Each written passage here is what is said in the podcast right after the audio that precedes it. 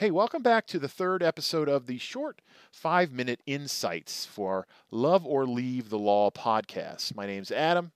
I'm going to be your guide here today on some of these. And today we're on the third of stressing less five ways that I'm starting you on. There are loads of ways I've got to help you to have less stress. And this one is pretty interesting.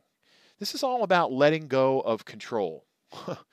Some people shake in their shoes when they think of letting go of control, and it's not that big of a deal. I learned early on in my law career that I had to start letting go of control of some things because I was so stressed out from trying to micromanage everything and every everyone. And so this tip is all about what is.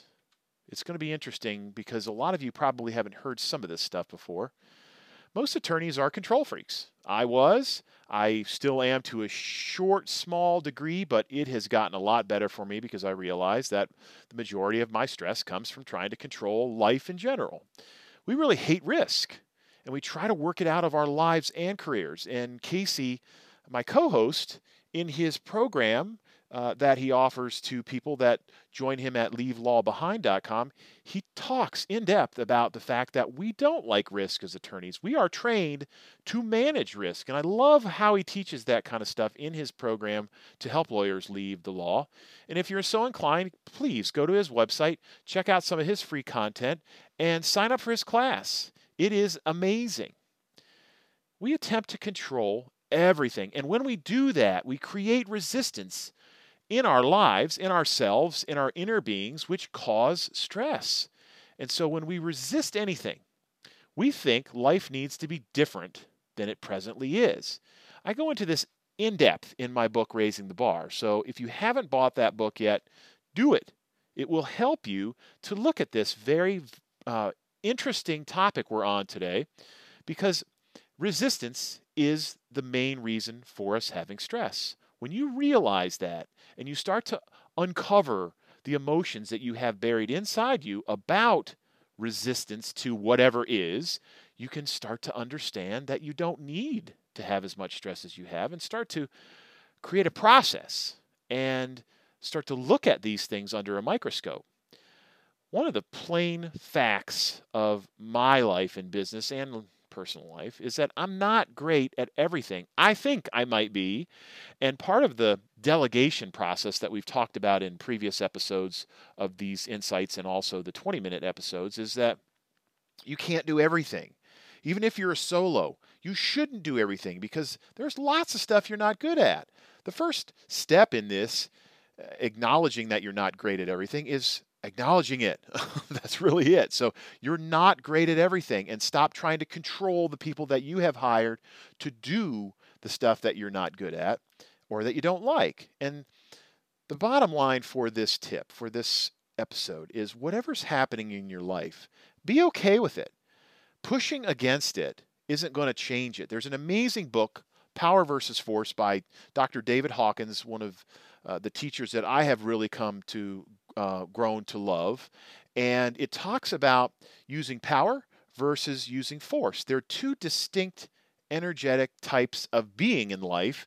And so I'll put the link below this episode if you want to check that book out. It is one of the most important books in my life to date because it talks about truth versus falsehood and how human beings can separate the two where we haven't had an opportunity to do that in all of the history of humanity up until now and it's just quite interesting. And it will help you to start to understand that being neutral in life is where you want to try to move to. A lot of life, we are in resistance mode because most of us, if we are control freaks, we want that certainty in our lives.